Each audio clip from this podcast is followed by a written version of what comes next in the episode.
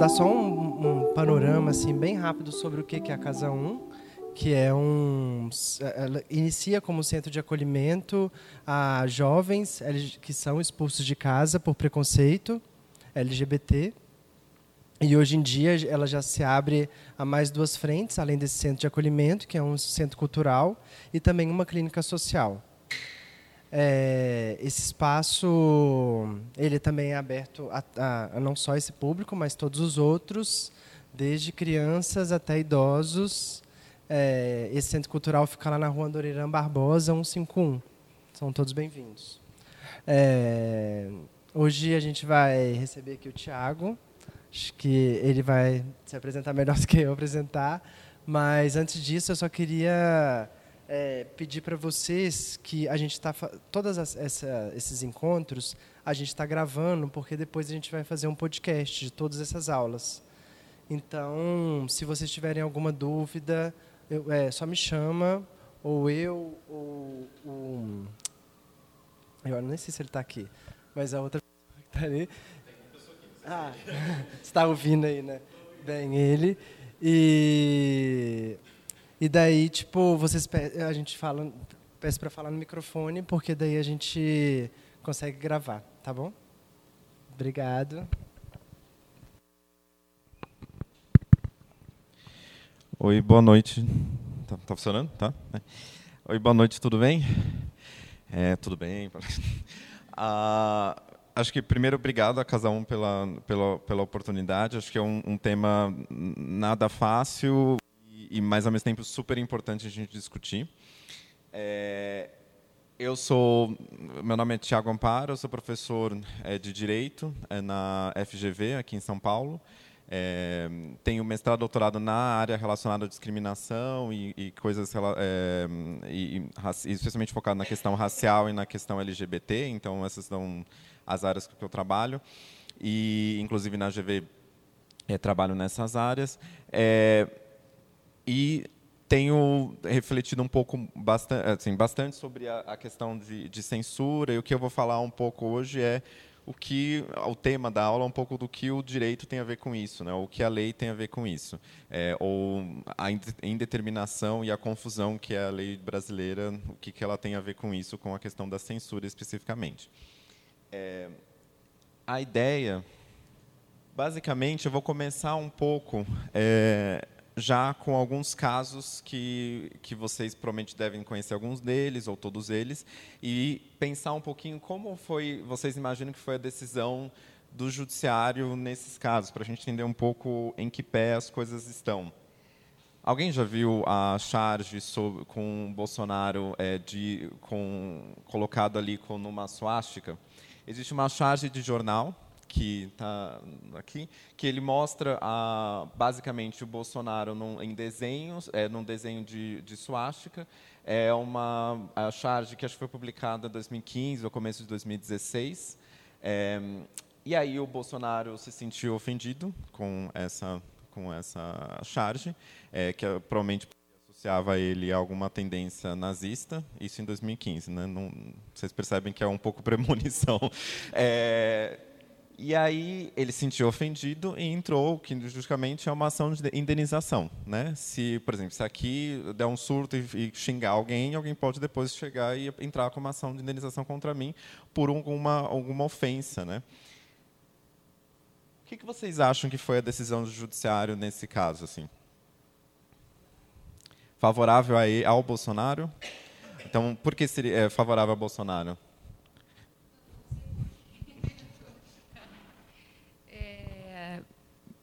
Talvez porque tenham interpretado que sim é, é, era uma ofensa, que aquilo violava ele de, algum, de alguma forma, por mais que, que seja uma, uma forma de expressão do artista né, que, que, que fez. Mas...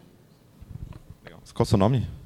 Fernanda, então a Fernanda está falando, olha, é, provavelmente foi a favorável a ele porque tem uma coisa de, de uma ofensa, né, de que é, não é muito legal você ser associado ao, a, ao nazismo, né? Isso acaba tirando alguns secretários de cultura do posto deles. É, quem acha que poderia ser o contrário? Que, que foi o contrário? Tem alguém que acha que talvez tenha alguma razão pela qual ele possa ter perdido a decisão? Ah, pode ter perdido esse, esse caso? Uma pergunta. Se isso tivesse algum precedente, se a uhum. pessoa, uhum. tipo, se quem fosse julgar soubesse, sei lá, porque isso pode ser da época que ele pode ter agredido alguém e isso ser uma interpretação. Então, essa é uma, essa é uma questão importante, porque, é claro que o contexto importa também na hora de você ter uma, uma decisão judicial, apesar de os juízes eh, muitas vezes acharem que eles decidem só com base na lei de forma muito imparcial. Na verdade, a gente sabe que muitas vezes o contexto importa bastante na decisão.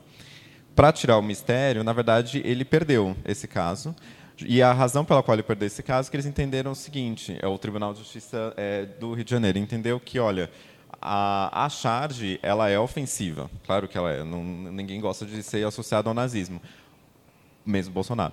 Por outro lado, é, ela ser ofensiva é uma das coisas, ser um pouco chocante, é uma das funções de uma charge.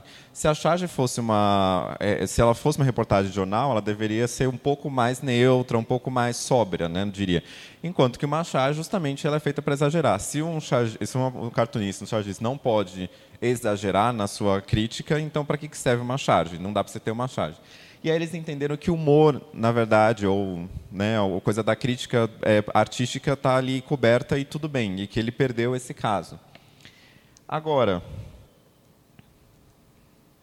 quando a gente olha, por exemplo, um outro caso, é, não sei se vocês lembram, é, o candidato Levi Fidelix é, disse uma vez, num, num, num, debate, que a Luciana Genro perguntou para ele é, o que ele achava do casamento civil igualitário, de direitos iguais para casais, é, é, para é, uniões homoafetivas.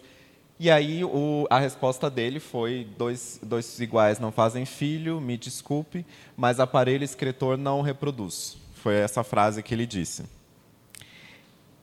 Alguma hipótese de como o, o judiciário é, reagiu?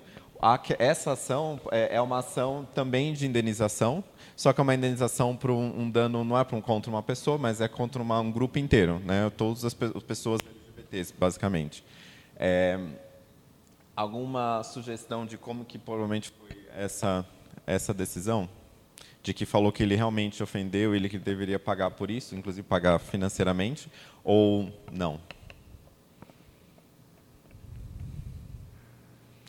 Nesse caso, na verdade, ah, não, assim, nesse caso, na verdade, tem resposta certa ou errada, tá, gente? Quer dizer, tem uma resposta certa, mas a, a resposta, pelo menos, é que foi dada, né? É, nessa, nesse caso, por exemplo, o judiciário disse o seguinte: olha, o fato de ele. Isso é uma decisão bem interessante, porque ele falou assim: o, o fato de ele ter falado isso, sim, é claramente ofensivo contra a população LGBT. Por outro lado, não cabe ao judiciário censurar um candidato político pelas suas palavras. E como que um candidato político vai ser censurado? Ele vai ser censurado pelo número de votos que ele ganhar na eleição. Não deu muito certo na última. É, o número de votos na eleição. No caso do, é, do Levi Fidelix, a decisão disse o seguinte: olha, isso já foi depois da eleição. Falou, olha, ele ganhou um número muito pequeno de votos, então ele é muito insignificante. Então, que ele, o que ele falou, não, não, na verdade, não teve uma causa muito grande. O que é muito interessante para quem é do direito e que entende que uma das coisas que o direito faz é proteger a honra das pessoas, e não só das pessoas, nós, indivíduos, né, eu, Tiago, Bruno, quem seja quem for, mas, na verdade, de todo um grupo. O grupo inteiro, LGBT, provavelmente se sentiu ofendido na sua dignidade, honra, por causa dessa, por causa dessa fala.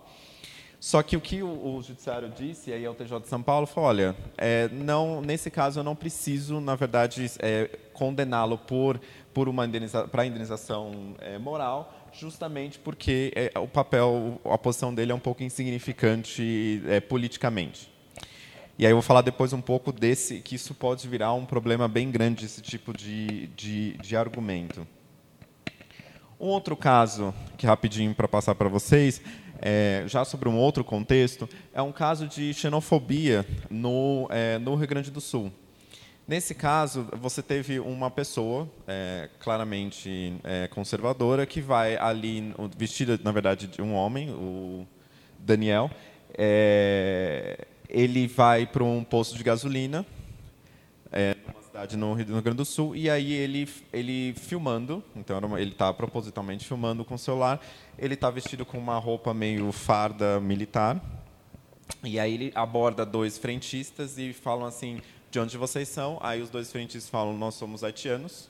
E eles estão trabalhando lá no posto de gasolina.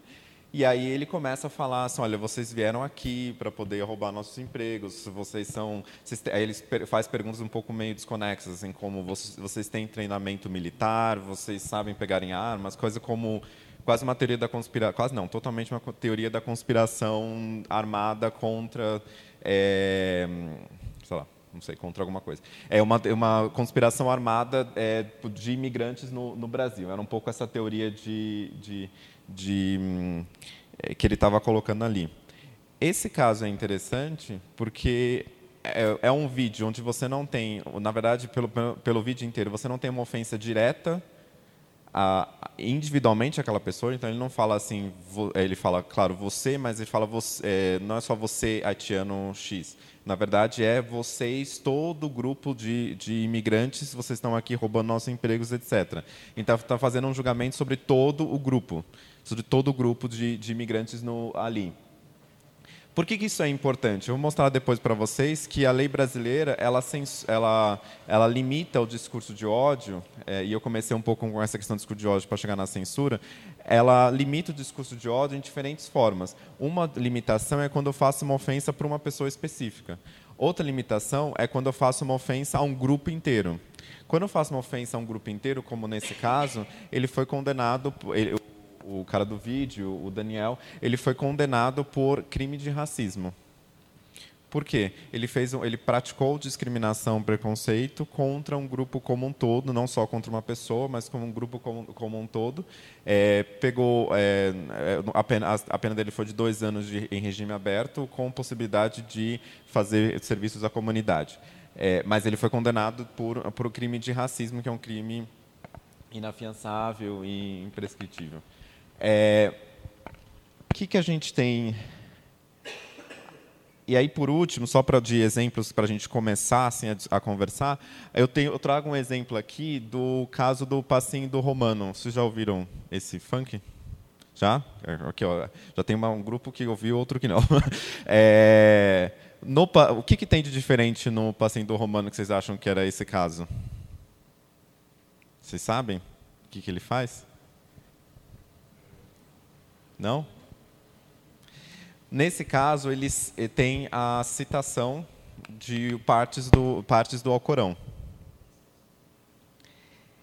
E aí, nesse, nesse caso, o que é interessante é que quem apresentou o caso e, é, foi a Sociedade Beneficente Muçulmana, e, e não diretamente contra o, o do, do passinho do Romano, mas, na verdade, contra a Google. Por quê? Porque eles queriam que tirasse o vídeo é, da música que, onde tem essa parte do, onde se fala do Alcorão. Qual era a justificativa deles? Falando, olha, isso ofende a toda a comunidade é, muçulmana, porque é ofensivo para muitos muçulmanos, não sei para todos, mas é muito, para muitos muçulmanos é ofensivo o uso do Alcorão no, no contexto de um funk num vídeo. E aí a, a justificativa foi, olha, não pode fazer isso porque isso ofende a minha religião tal. E não ofende só a minha religião, Tiago, imagina se eu fosse muçulmano. Ou, mas, na verdade, a toda a comunidade, a comunidade muçulmana, aquela coisa geral. Isso não é muito diferente, depois eu vou entrar nesse caso, mas isso não é muito diferente, por exemplo, do, do argumento com relação à Porta dos Fundos e o, o do Netflix. O argumento não é que eu estou, sei lá, eu peguei, no vídeo você não tem o Malafaia no fazer alguma coisa horrível. É que você, o Malafaia pode chegar e falar assim, não, eu estou sendo individualmente, enquanto Malafaia, sendo é, desonrado. Né? Na verdade, é uma desonra, entre aspas, de toda toda uma, uma religião. Pelo menos esse é o argumento de quem quer que ele não, não seja veiculado. Um dos argumentos. Então, é muito diferente disso. Nesse caso, o, o tribunal diz o seguinte, olha, é uma música. Então, num contexto de de uma música de criação artística, você pode até ter certa ofensa com relação a, a um grupo, mas na verdade você tem uma liberdade maior quando você está falando de uma de, um, de, de uma de, de, uma música. Por que, que eu trouxe todos esses exemplos? Para mostrar para vocês, na verdade, que no direito, muitas coisas importam quando a gente está olhando um caso de discriminação, de, na verdade, discurso de ódio ou de, de censura. Por exemplo, quem é a pessoa que falou? Se for um político, um político numa campanha eleitoral, talvez o judiciário, e essa é um pouco a tendência que tem sido colocada, o judiciário vai ser um pouco mais é, é, permissivo para que o, a, a, pessoa profira alguns discursos que, não, que são complicados. Por quê? porque eles entendem que um, um, um, um, candidato a um posto político, por exemplo, tem que ter o maior número de liberdades, uma extensão de liberdade de expressão possível. Enquanto que, num contexto mais um indivíduo comum, não necessariamente. Mas também funciona dos dois lados o candidato político. O candidato pode ser, por exemplo, é, objeto de machagem, onde você coloca ele como nazista. Mas se fosse eu, ali colocado como nazista, provavelmente eu teria o meu, eu ganharia o caso, porque na verdade não é uma pessoa pública do nível de, do, do Bolsonaro. Então depende muito de quem é. Também depende muito do contexto. Um, um, contexto de uma charge, que é uma coisa artística, ou o contexto de, um, de, uma música, que é uma coisa artística também, isso tem um pouco mais de liberdade do que você, é, num, num, outro contexto, por exemplo, de um jornal, de, de, uma matéria de jornal, ou alguma outra coisa.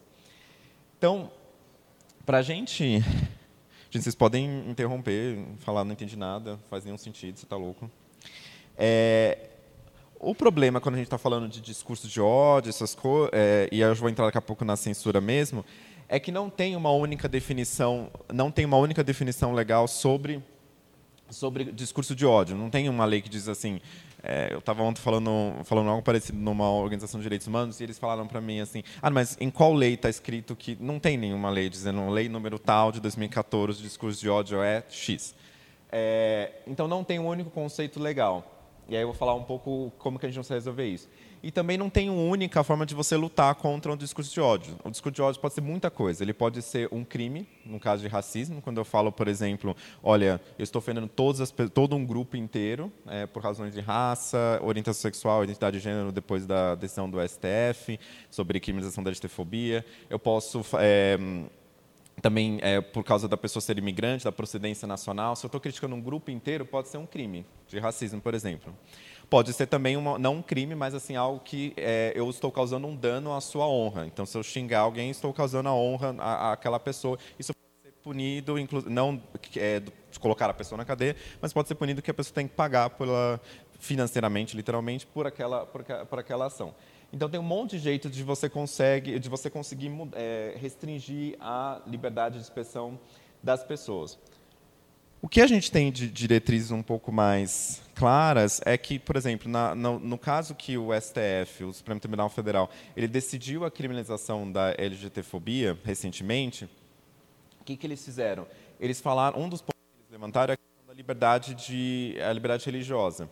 Eles falaram assim, olha, criminalizar a LGBTfobia não restringe a liberdade religiosa, porque você pode ainda falar o que você quiser dentro do seu contexto de religião. Aí ele falou, desde que você não é, profira, não faça discurso de ódio. E aí o, é, o, Supremo Tribunal eles definiram o que eles entendem como discurso de ódio, que é, é são exteriorizações, né, são formas que incitem a discriminação, a hostilidade ou a violência. Primeiro, é muito legal que eles fizeram isso. Segundo, é tão vago como se eles não tivessem dito nada. É, o que, que, isso significa? Assim, se você estivesse falando assim, incitar a violência, é um pouco mais claro. Então, incitar a violência, incitar é quando você faz a pessoa sair do ponto A para o ponto B. Então, está todo mundo aqui e tal. Se eu falar assim, eu incito a violência de vocês chegarem e baterem nele. Se eu estou fazendo isso, eu estou, não necessariamente vocês vão fazer isso, mas se eu estou incentivando vocês a fazerem isso, estou incitando vocês à violência. O caso clássico nos Estados Unidos é que é aquele de você estar tá num cinema lotado e aí você gritar fogo, né, ou gritar incêndio. E, na verdade, não tem nenhum incêndio. Você está faz, tá fazendo algo, as pessoas saírem de um ponto A para o ponto B. está incitando alguma coisa. É, ou está incitando hostilidade, também é um pouco mais claro. assim, né? Não é simplesmente só discriminar, é uma hostilidade. Agora, o problema aí está quando você fala que discurso de ódio é só você incitar a discriminação. Isso é um pouco vago você pode ter diferentes, como a gente viu nos casos que eu mostrei no começo, você pode ter diferentes argumentos para um lado ou para o outro. Por exemplo, no caso da, da, do passinho, sempre falo o nome, passinho do romano, né? Vocês que são a, a turma do funk da frente. Ah, o, a, o, o passinho do romano, é, o, o, o, que lá na, naquele caso, o que, que ele falou assim? Você pode falar assim, olha, eu estou incitando a discriminação contra muçulmanos por profanar aquela, por profanar o Alcorão no, no, no, na gravação lá do, da música. Eu pessoalmente concordo, não, mas outras pessoas podem falar que isso é um tipo de argumento que não é tão absurdo. É, esse é o argumento que foi utilizado pelo Tribunal de Justiça do Rio de Janeiro, um dos argumentos utilizados pelo Tribunal de Justiça do Rio de Janeiro, com relação ao, à Netflix, né, com relação ao Porta dos Fundos, dizendo, não, vocês estão discriminando com um grupo de pessoas inteiro, que inclusive é a maioria da população. Foi isso que o Tribunal de Justiça do Rio de Janeiro disse. Eu concordo? Não, mas ah, é um tipo de argumento que você pode utilizar. Por que eu estou dizendo isso? Porque às vezes quando você faz algo muito vago, você também pode dar, dar margem para que pessoas de diferentes perspectivas acabem é, justificando que o que o outro faz é discurso de ódio. E aí você tem, o, por exemplo, a ONU tem uma definição um pouquinho mais, um pouquinho mais detalhada, que ela vai falar que o discurso de ódio é a comunicação, e aí a comunicação fala, escrita, um comportamento que usa uma linguagem pejorativa ou discriminatória. E aí isso é interessante, porque não é simplesmente você atacar, é você falar assim, olha, é, o jeito que você faz isso. Então, o jeito que não é só você falar, eu não gosto de tal religião, eu não gosto de tal grupo. É o jeito que você fala que pode ser um, um, um discurso de, que pode ainda gerar um discurso de ódio. É, e aí é engraçado, ele fala assim, contra uma pessoa específica, então o discurso pode ser uma pessoa, ou ele pode ser como um grupo como um todo, né? como eu falei, da LGBT, humanos, religião, é, cristãos ou qualquer outro grupo. E com base em quem eles são então, tem muito a ver com a identidade. A identidade pode ser religiosa, de etnia, nacionalidade, é, raça, cor, é, sexo ou outro fator de, de identidade que a gente vê aí. Mas mesmo nesse caso, mesmo com essa é, com essa definição, ele é muito abrangente. E como que a gente tem na lei brasileira é, isso meio que regulado? Quando a gente fala, como eu falei para vocês, o discurso de ódio não está escrito em lugar nenhum dentro do, do, do ordenamento jurídico, assim como escrito espe especificamente discurso de ódio. Por outro lado, a gente tem algumas leis que regulam esse tipo de, de, de conduta que poderia ser considerado discurso de ódio. Um deles, um dos mais, um dos mais importantes é a lei advogados adoram o número de lei, tá, gente? Então, a Lei 7716. A Lei 7716 é de 89, um ano depois da Constituição. É, o que, que essa lei coloca? Ela coloca vários crimes que eles chamam de crimes de preconceito. É muito interessante essa lei porque a lei inteira ela vai pegar e falar assim vários tipos de pena, vários tipos de crime, vários tipos penais é, muito específicos. Então ela vai dizer o seguinte: é, olha, é, impedir alguém de acessar ao, é, de, alguém de se hospedar em um hotel por causa da sua raça, etnia, origem nacional, etc. Se um haitiano, por exemplo, vai no hotel e fala assim, eu gostaria de, uma, de um quarto para passar duas noites aqui. Aí eles falam assim, nossa, não posso porque você é haitiano. É, se eu fizer isso, eu estou cometendo um crime que é previsto lá na lei de combate ao racismo, que é você impedir a pessoa de hospedar no estabelecimento é, de hotel, albergue, etc. Eles têm uma lista de condutas assim muito específicas. E o problema das, é, da, é bom que elas sejam específicas, porque aí você consegue identificar quando acontece. O problema é que elas são tão específicas que muitas vezes elas não acontecem dessa forma tão clara. A gente sabe que a discriminação, o racismo, o ódio, na verdade, ele, muitas vezes não são tão claros, eles não são abertos. Na verdade, muitas vezes eles são estruturais. É aquela ninguém muitas vezes chega num, é uma, pessoa negra entra no, no numa, numa loja ou num restaurante chique, a gente sabe muitas vezes que elas são perseguidas, basicamente, é por é, pela segurança ou pela... e aí não é uma é difícil você falar assim você está impedindo o meu acesso a esse estabelecimento. É que muitas vezes o racismo e a discriminação a LGBTfobia ela se opera de outras formas. Claro que há casos de, de, de discriminação direta né? Como por exemplo é, um dos casos que estão ali previstos na lei é você é, impedir a permanência o acesso de pessoas a bares, restaurantes. Então, depois que o STF criminalizou a LGBTfobia, ele basicamente disse que todos os, os crimes estão previstos nessa lei também se aplicam a LGBTs. Então, se, por exemplo, um, um casal de mulheres lésbicas estiver num restaurante e elas decidirem se beijar, e o, e o, o, o garçom disser assim, não, vocês não podem fazer isso, vão embora, ele não está só, não, isso não dá só um, a possibilidade de você processar a pessoa por indenização porque você se ofendeu, isso também. Mas também dá para você falar que é, a pessoa cometeu um crime, que é, é, que é você negar a permanência da pessoa naquele local. Eu disse isso por quê? Porque ele, a, lei tem, se vocês deram um Google, vocês vão achar, ela tem uma lista de condutas bem específicas. A única conduta que é mais geral é essa conduta de praticar, induzir ou incitar a discriminação, preconceito de raça, cor, etnia, religião ou procedência nacional. Então, é praticar, induzir incitar discriminação, preconceito, e aí tem essas categorias. Eu coloquei entre parênteses ali orientação sexual e identidade de gênero, porque depois que o STF é, criminalizou a xenofobia, isso também está incluído ali. Então, qualquer pessoa que pratique, induza ou incite discriminação ou preconceito estaria, em tese, cometendo um crime. Qual que é o problema com isso? Isso é muito geral. E por ser muito geral, tem pesquisas que mostram que, na verdade, é muito difícil que as pessoas sejam condenadas por esse tipo de crime. Quando elas são condenadas por esse tipo de crime, quando fica muito claro e evidente, você tem uma, uma evidência muito, é, inclusive em vídeo, em, foto, em, em áudio, você tem um, uma evidência muito clara. Então, no caso, por exemplo, que eu mostrei pra, que eu falei para vocês dos haitianos frentistas no posto de gasolina, aquilo foi condenado com base nesse artigo. Por quê? Porque você tem uma evidência muito clara que a própria pessoa postou no YouTube com, fazendo essa filmagem. É, e aí, claro que você fala, não, realmente ele está praticando, induzindo, estando preconceito. É, o problema, então o que, que o judiciário entende? O judiciário entende que esse crime só se vai se aplicar quando você ofende uma, um grupo inteiro. Então, se eu falar para uma pessoa, aconteceu, por exemplo, no metrô, no metrô não, no, no ônibus em São Paulo, quando uma mulher estava, isso foi um ano ou dois anos, é, quando uma mulher negra estava indo para a marcha das mulheres negras. É, uma mulher branca dentro do, do ônibus gritou para ela macaca. Quando ela fez isso, o que aconteceu? O, no, ela depois foi, para a delegacia, etc. É, o, que, o que foi decidido naquele caso? Que aquele caso era um caso de injúria racial. Injúria é um, é um tipo penal que, basicamente, quando você ofende a honra de uma pessoa. Então, se eu ofendo a honra, ela ofendeu a honra daquela pessoa, não de todas as mulheres negras no mundo. Claro que, indiretamente, ofendeu todas as mulheres negras no mundo. Mas, o que, quando ela fala assim, ofendo aquela pessoa específica, ela, é o crime que ela está fazendo, é, é, provavelmente é um crime de injúria racial. Que é uma injúria, quando eu ofendo uma pessoa, eu posso ofender a pessoa por várias coisas. Eu falo assim, ah, você é uma pessoa burra. Se eu falar isso, o que acontece? Eu falo para você, você é uma pessoa burra, isso significa Dependendo.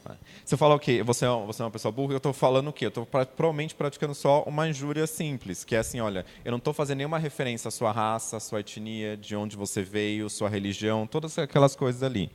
Eu não estou fazendo nenhuma referência. Se eu fizer uma referência a isso, como a, a, a mulher no, no, ônibus falou para outra mulher negra, se eu tivesse feito isso, eu estaria fazendo uma injúria é, qualificada, quer dizer, uma injúria mais grave.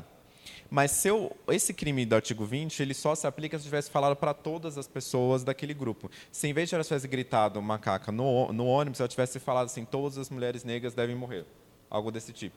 Se ela tivesse feito isso, o que acontece? Ela estaria praticando um crime de racismo. Então, o judiciário entende só que aquele, esse crime aí, o artigo 20, que as pessoas comumente chamam de crime de racismo, ele, na verdade, ele só se aplica quando você ofende um grupo inteiro. E é muito difícil, muitas vezes, para você conseguir provar que você está ofendendo um, um, grupo inteiro. Exceto quando você tem, como no caso do Haitiano, que eu falei, um vídeo mostrando isso. É, mas, fora isso, é difícil você provar que você está é, é, fazendo isso com um grupo inteiro. E aí tem um outro, um outro crime que está na mesma, na mesma lei, no mesmo artigo, que fala da apologia ao, naz, ao nazismo, que está em voga ultimamente, né? como a gente vê em Belo Horizonte, no vídeo, etc. Aí ele fala o quê? Que é a, a apologia ao nazismo é fabricar, comercializar, distribuir ou veicular é, símbolos, ornamentos distintivos é, que utilizem a cruz suástica ou gamada para fins de divulgação do nazismo. Por exemplo, tem uma discussão muito importante recentemente com relação ao cara no, no, acho que foi Belo Horizonte, né, que ele estava casualmente sentado num bar com uma, com uma insígnia nazista. Qual que é a discussão que aconteceu ali? Porque as pessoas falaram assim, mas é apologia ao nazismo? Aí, assim, para um leigo, você fala, para uma pessoa que não é do direito, você fala assim, sim, com certeza, o cara está com uma, com uma, uma suástica. Se não é o nazismo, não sei o que, que é. é. Aí, tem uma discussão, que no final depois se resolveu, mas tem uma discussão se seria ou não um apologia ao racismo. Porque leem de novo aquele artigo, ele fala, fabricar, ele está fabricando suástica? Por aquela ação específica de estar parado, não. Ele está vendendo a suástica? Ele está distribuindo a suástica para quem quiser passar, ó, tá aqui uma Heineken, além disso uma suástica. Ele está veiculando, ele está postando. Então essa essa foi a dúvida, porque eles falam assim, veicular é o quê? Eu adoro direito porque é um pouco o sexo dos anjos, né? É, o que é o, o que é veicular? Porque algumas pessoas entenderam que veicular significa o quê? Você o que significa veicular? Você posta. Eu, eu, o áudio que está aqui vai ser veiculado num podcast. É, é, vocês estão me filmando para depois falar discurso de ódio para mim na internet. Vocês estão veiculando. É, agora, se eu estou parado na rua, será que é veicular ou não é veicular? Mas no caso, nesse caso específico, a, a polícia entendeu na verdade que ele estava veiculando. Por quê? Porque eles entenderam que ele estava num lugar público e aí, num lugar público, e, e, e ele não sabia que está sendo fotografado, mas num lugar público, claramente você está transmitindo uma mensagem para um público ali. Aí vocês falam, ah, agora todos respiraram aliviados, que tudo bem, né? Tudo bem, agora vamos para o, Arthur Alvim. Arthur Alvim, né? É, do secretário, secretário de Cultura. Roberto Alvim. De novo, Arthur Alvim. É, o, o, o Roberto Alvim. Naquele caso, ele estava fazendo apologia ao nazismo? No sentido comum que a gente entende, sim, sim, é fácil, claro, né? Ele tinha uma, a música do, do, do compositor favorito do, do, Hitler ao fundo, um copiou e colou, né, fez um plágio ali do Goebbels, então é um pouco claro. Ok, mas e aqui nesse crime? Porque ele estava fabricando suástica gamada, ele estava comercializando suástica gamada, ele estava distribuindo ou veiculando? Não necessariamente. Você vai falar não? Eu só me peguei pensando se. Beleza, vai fabricar, comercializar, distribuir ou veicular. Mas o fim de divulgação não cabe? Então, em ambos o... os casos? E morreu. É, o fim de, de, de, divulgação.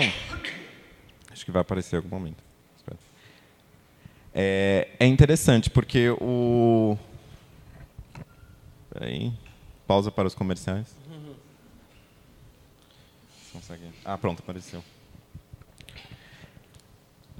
Então, isso é interessante, porque quando o artigo fala assim, para fins de divulgação, na verdade, é a finalidade com a qual você faz todas as outras ações. Então, a, o para fins de divulgação, ela não existe sozinha. Então, eu posso, eu, não é que eu posso fazer qualquer coisa para fins de divulgação, é que eu tenho que fazer tudo o que está antes para fins de divulgação. Né? É, por exemplo, o, você pode, na verdade, às vezes veicular a suástica sem ter o fim de divulgação do nazismo. Exemplo é a charge que a gente viu. Né? A charge ela está vinculando uma suástica, mas na verdade não é para fins de divulgação do nazismo, na verdade é para criticar a, o nazismo. Né? É, eu estava até vendo um livro nos Estados Unidos que era sobre essa questão do discurso de ódio e na capa tinha um, uma foto de um protesto que tinha uma pessoa com a, a suástica. E estava divulgando? Estava, mas não para fins de, especificamente da, de, né, de divulgação no sentido de ser a favor, né, de propagar tal. Agora, é muito fácil você falar que ele, na verdade, está provavelmente cometendo o crime do artigo 20. Porque ele, na verdade, ele está praticando, induzindo preconceito. Você pode falar porque por toda a estética, por toda a música por trás, pela co, copiar e colar do, do Gables, etc. Não é tão longe de você imaginar que, na verdade, o que o Alvin estava fazendo não era praticar, induzir preconceito e aí especificamente no contexto do nazismo. Só que por que, eu trouxe esse exemplo? Porque muitas vezes o direito ele é chato. Muitas vezes o direito ele faz com que você tenha que justificar as coisas por, é, por categorias que às vezes você não concorda. E às vezes também, como nesse caso, você fala, não, mas será que a divulgação não é divulgação? Eu gostaria de que fosse, mas e a gente precisa reformar a lei para que ela seja melhor. Né? Esse artigo é muito vago, que muitas vezes ele, pouquíssimas pessoas no Brasil foram condenadas por esse artigo. Por quê? Porque os juízes eles têm medo de decidir é, dentro desse artigo, porque elas falam é uma cultura tão conduta tão vaga que o que, que eu posso considerar aqui como, na verdade, crime de racismo? E tem uma outra, então essa é um pouco chato nesse sentido de que às vezes você tem que, ficar, tem que justificar inteiramente o que está colocado, o que está colocado na lei. Às vezes você é, tem um impedimento do que você pode efetivamente, efetivamente fazer. Um exemplo disso é o, o, o bom do Bolsonaro é que ele fala bastante discurso de ódio, né? Então a gente tem vários exemplos para mostrar com base no que ele faz. É, teve um, um, o inquérito de uma denúncia de racismo contra o Bolsonaro por, por causa daquela fala que ele fez da, das comunidades quilombolas. Lembra que ele falou de quantos arrobas pesam, etc., que eles não, eles não, eles não reproduzem, algo assim, não trabalham. Tal. É, eu não lembro exatamente a frase, mas. E, inclusive, na, num evento que acho que era da Sociedade Judaica, né? É, aí o, ele falou isso. Ok. Aí você pensa, não, claramente isso é praticar, induzir preconceito, né? Se isso não é, o que será, né? É, aí o STF disse assim, o Supremo Tribunal Federal disse assim, olha, não. E aí ele disse não por essa razão, que eu, eu gosto de mostrar porque é, é vergonhosa. É, porque ele disse o seguinte, olha, é, tom, é várias, ele fala, é um juridiquês meio chato, mas ele vai falar o seguinte, olha, eu entendo até que ele está diferenciando e, e, mostrando certa superioridade com relação aos quilombolas. Claro, se você fala, você mede as pessoas em arroba, na verdade você não está sendo tão simpático com elas, né? Por outro lado, o que, que ele falou assim? Tudo bem que ele está diferenciando e até falando um pouco de superioridade com relação a elas, mas será que ele está com a finalidade de reprimir esse grupo dominar esse grupo, está escrito ali, eu estou lendo, né? É reprimir esse grupo, dominar esse grupo, suprimir esse grupo ou eliminar esse grupo. Será que ele tem essa intenção de fazer tudo isso e que poderia qualificar como discurso de ódio? Mas falam, não, não tem. Ele só fez algo que é horrível, é uma ofensa, ele só mostrou uma certa superioridade, mas ele não chegou ao ponto de falar que quilombolas devem ser eliminados. E essa é a palavra que o, o STF disse. Qual o problema com relação a isso? Né? Um, que esse é o problema de, de, de teses de é, é, tipos penais, de crimes muito vagos. Porque o STF leu coisa que não está escrito na lei. É do Marco Aurélio. Não está escrito, não tá escrito na lei. Então, o que acontece? A, não, a, na lei fala praticar, induzir, incitar preconceito. Dois, sabe, alguém pensa o que lembra quando a gente fala assim que a gente quer dominar, suprimir ou eliminar um grupo? Isso lembra alguma coisa, né? Nazismo, mas além de nazismo, o que os nazistas fizeram também? Genocídio. E genocídio não é só uma, um termo comum né, que a gente utiliza, é um, é um tipo penal também, é um, é um crime. E o crime de, de genocídio é você querer eliminar, você efetivamente eliminar ou, advogar, ou incitar para a eliminação do, de um grupo inteiro. O, o, crime não fala isso. Então, não, é muito difícil de, de explicar para as pessoas, mas o STF, o STF, achou que não precisaria abrir. Isso não era para condená-la, isso é para começar o processo. Não decidiu não começar o processo num, num caso que você tinha um vídeo da pessoa falando aquilo, é, porque ele entendeu que, na verdade, você não chegou a tal ponto de fazer a, de, de é, falar que você quer eliminar e, e destruir aquele grupo inteiro. Então vocês percebem como o, o, o direito, na verdade, ele brinca né, de, às vezes com, de mau gosto, ele brinca com as categorias jurídicas que são muitas vezes muito vagas. Então, se eu falo assim, praticar induzir preconceito, alguns vão entender que uma conduta falar em arrobas para quilombolas é sim praticar preconceito, outros vão falar, não, mas espera aí, não é tão grave assim. Então, isso, se, isso, isso é um problema também no que a gente tem hoje, que a gente tem hoje no Brasil com relação ao tipo, ao tipo de, de discurso de ódio, né? Então, para resumir, assim, o que seria a juridiquês, assim, mas para resumir, o que é o discurso de ódio no Brasil? Você pode ter discurso de ódio que seja é, um tipo penal, quer dizer, um crime, e aí pode ser um crime eu ofender uma pessoa específica, né? Então, aquele exemplo do ônibus que eu falei para vocês, ou ele pode ser uma conduta de ofender um grupo como um todo. Em teoria, deveria ser isso, mas a gente viu que às vezes os casos não são tão claros. Ou você também pode, mas isso pode ser um tipo penal, ou você também pode ofender a pessoa e, e, e, ser responsável do ponto de vista de indenização. A pessoa vai ter que pagar pela ofensa que você fez, é, que ela fez com relação a você. Então, em tese, você poderia ter, ou, ou, talvez nem precisa ter um crime para você ter indenização. Sempre o quê? No caso dos quilombolas, por exemplo, poderia ter uma associação de quilombolas que entrassem com uma ação de indenização contra o, o Bolsonaro pela fala dele mesmo que o STF não considerou como crime, poderia ser punido. Esse é o caso, por exemplo, do Levi Fidelix. O Levi Fidelix ele, perde, ele ganhou o caso quando ele falou aquela coisa absurda na, na campanha. Ele perdeu, ou ele perdeu, ele ganhou o caso, na verdade, é falando que ele poderia ter falado aquilo, né, como eu falei para vocês. Mas além disso, teve um outro caso de indenização que ele perdeu, ele tem que pagar 25 mil reais por causa daquilo. Então, na, às vezes você pode ter, na verdade, uma, uma ser condenado para pagar efetivamente porque a gente entende que a, a honra das pessoas é algo que deve ser protegido. O, o, o que a gente entende como censura muitas vezes é quando você fala que não basta só indenizar ou você vai ou só condenar a pessoa que penalmente. Você também tem a obrigação de retirar aquele conteúdo. A censura em geral, aquela censura direta, é você impedir que um conteúdo seja veiculado. E aí, quando você fala assim, olha, Netflix, eu tudo bem que você tem liberdade de expressão e o Portos Fundos é legal, etc., mas ofende aquele, um certo grupo, então eu vou tirar isso da, do ar. Essa é uma censura que em juridiquês seria a posteriori, quer dizer, depois de, de ter veiculado. Milhões de pessoas viram o vídeo, você censura depois. Ah, o que existia na ditadura, e o Renan deve ter né, vindo aqui um dia falar, né, veio aqui um dia falar também sobre censura, acho que no contexto da ditadura, o Renan Quinalha, é, na ditadura era muito comum a censura prévia. Ou seja, era como se o Netflix tivesse que entrar com um pedido, num, algum, sei lá, perguntar a Regina Duarte, posso apresentar um vídeo que fale de Jesus como gay, etc. Aí a Regina Duarte vai falar assim, pode ou não pode. Então, era um contexto de censura prévia, antes de ser vinculado. No caso do, do, no caso do, do Brasil, na verdade, você, no caso que a gente tem mais comum, é o a posteriori, que é depois do que aconteceu. E aí não tem uma regra muito clara de como você faz, como você faz isso, exceto no caso da internet, eu vou falar um pouquinho mais para frente. É, só para dar um exemplo de fora, por exemplo, nos Estados Unidos, é, sempre tem as pessoas que vão falar a favor da liberdade de expressão irrestrita, etc., vão lembrar do caso dos Estados Unidos.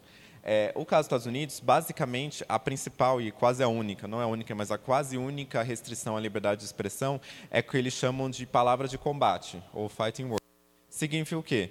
Eu posso, é, tem um, um, documentário interessante que mostra uma, um, uma marcha neonazista nos Estados Unidos, numa cidade pequena, onde boa parte das pessoas eram sobreviventes do, de, de campos de concentração. Então, vocês imaginam o nível de tensão. Eles andando no meio da rua, etc. Pode ou não pode fazer isso? Nos Estados Unidos, pode. Você pode ter né, os seus Ku Klux Klan, aquela, sabe aquela, uh, aquelas vestimentas brancas, supremacistas brancas. A quem viu infiltrado no clã do, né, do Spike Lee tem muito disso, que é maravilhoso, aliás. Né? É, você tem essa, você tem isso muito claro. Mas por que ali você pode? Porque eles entendem que você pode fazer tudo, não é, é aquilo, é claro que é um discurso odioso, que tem um certo ódio, só que não chega a ser uma palavra de combate. O que é uma palavra de combate? É uma palavra que incita uma violação imediata da paz. Assim quando eu falo assim, olha, eles estão olha, olha a sutileza das coisas, né? A sutileza do ódio. Porque assim, você está andando no, na, na rua principal de uma cidade de, de hum, sobreviventes do Holocausto nos Estados Unidos e você tem você é uma marcha neonazista claramente contra eles. E você fala tudo menos a palavra de vá lá e matem essas pessoas. Todo o resto você pode. Você pode falar que brancos são discriminados, você pode falar que é, os judeus estão dominando o mundo e é, qualquer outra coisa que você possa falar. Mas não ao ponto de determinar vá lá e bata naquelas pessoas. Isso, falar bate, vá lá e bate nessas pessoas, é o, o ao que tem uma violação imediata da paz, e que o, nos Estados Unidos chamam de palavra de combate. Tem um problema com relação a isso, porque algumas pessoas vão dizer que, é, e aí a gente vê muito no Brasil que as pessoas copiam e colam né, as coisas de fora, e vão falar assim, não, a gente vai ser igual lá, porque você pode fazer tudo menos as, né, essa coisa de violação da paz imediata. Assim. Na verdade, como eu mostrei para vocês, a, o direito brasileiro tem proibição contra a relação ao discurso de ódio. As pessoas têm sua honra protegida, tanto individualmente quanto coletivamente, quanto grupo, e elas também têm, têm alguns crimes, como crime de injúria, crime de racismo, que proíbe, na verdade, você falar tudo o que você quiser na hora que você quiser. Não é como não é como nos Estados Unidos de, você ter essa esse esse esse fighting esse fighting words. É...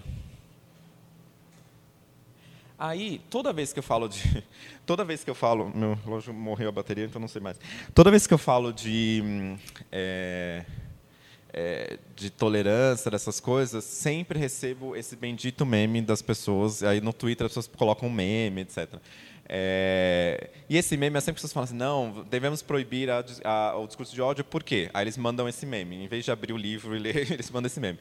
Esse meme, em tese, ele é baseado no, no na, na, teoria do filósofo é, Karl, Popper, ele mesmo, um dos sobreviventes, é, ele é judeu, um dos sobreviventes do Holocausto, e ele vai falar o seguinte: ele, no meme, ali está dizendo que, é o, em tese, é o paradoxo da tolerância, dizendo o seguinte: se você tiver.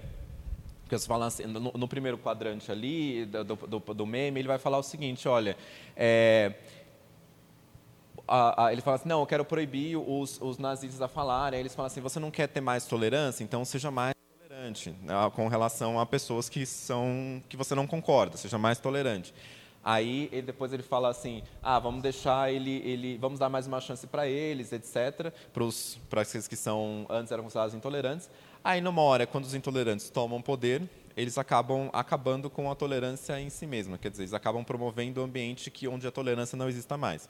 Então, o paradoxo da intolerância, segundo o meme, não segundo o Popper, segundo o meme, é de que o é, nota de rodapé, meme é, da internet. Segundo o meme da internet, o, o, o, o que o Popper está dizendo é o seguinte: olha, a gente não pode tolerar os intolerantes porque um dia a tolerância vai deixar de existir, porque eles assumem o poder, né? Vide tudo que tem aí. É, agora, o que, que o Popper, na verdade, disse? Ele disse isso, mas de uma forma diferente. Ele disse o seguinte: ó, ele acreditava que a gente podia discordar de, com argumentos racionais. Que eu falasse para você assim. É, ah, eu não, eu, é, sei lá, a gente eu tenho um, um, vídeo de que vai criticar um certo grupo religioso, aí outra pessoa fala assim, eu discordo por razão x, y, z, e a gente consegue sobreviver sem precisar se matar. É, ele entendia que, assim, enquanto a gente conseguir ter argumentos racionais e conversar um com os outros, a gente não precisa usar força contra os intolerantes. Enquanto a gente conseguir manter os intolerantes ali e fazer com que eles, é, fazer com que eles sejam controlados pelo argumento racional, você fala assim, olha, amigo, é besteira o que está falando, tudo bem. Agora, a partir do momento, e aí, o meme, aí que o meme está certo, a partir do momento em que você não consegue mais argumentar com as pessoas e que elas não são mais usando mais argumentos racionais, aí, na verdade, você tem pode proibir ah, os intolerantes. E aí ele fala mesmo à força. Então, e ele era uma pessoa que tinha toda a ideia de uma sociedade aberta, onde as pessoas dialogavam, etc. Por que, que a gente precisa de liberdade de expressão? Quando a gente lembra os liberais, adoro, né, que no Twitter os liberais viraram uma coisa, né, que apesar de ter 400 anos de liberalismo. Mas as, os liberais, em geral, né, de acordo com o meme do Twitter, eles são a favor da liberdade de expressão, por quê? Uma das razões, isso tirando a brincadeira, uma das razões pelos liberais serem a favor da liberdade de expressão é que eles entendem que, na verdade, você, pela liberdade de expressão, você produz a verdade. Se, eu, se você fala uma coisa, aí eu, por exemplo, imagina se eu tivesse falado aqui, ah, o Bolsonaro não foi denunciado por racismo por XYZ que eu mostrei para vocês sobre a decisão do STF. Aí alguém levanta a mão e fala assim, professor, acabei de dar um Google aqui e você está errado, você está inventando a decisão. Aí a gente chega num um acordo e fala, será que é verdade que não é? E pronto a ideia da liberdade de expressão é o quê? Que você possa, na verdade, ter uma, uma, chegar a alguma verdade. O problema é que em sociedades como a nossa, é, de redes sociais e outros, outros fatores, não necessariamente a gente vai estar usando a liberdade de expressão para chegar na verdade. Às vezes é o contrário. Né? E aí tem pesquisas, é, não só no Brasil, mas em outros lugares, é, que vão mostrar como a internet funciona. Se vocês agora postarem, tiraram uma foto minha e postarem algo odioso com relação a mim, provavelmente vocês vão viralizar muito mais rápido se tivessem falado, nossa, que aula legal. Por quê?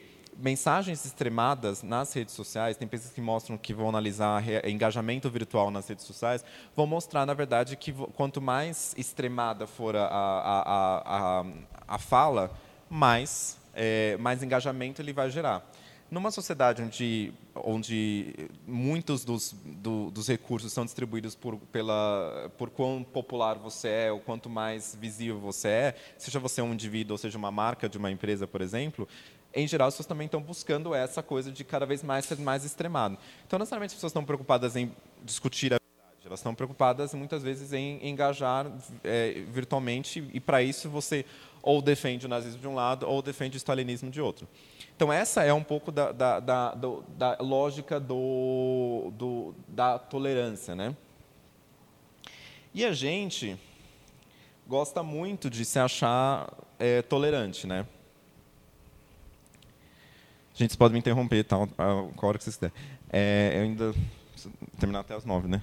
É, não, é que eu tenho um show da Linux depois, então realmente quero terminar às nove. é, não, não é uma questão.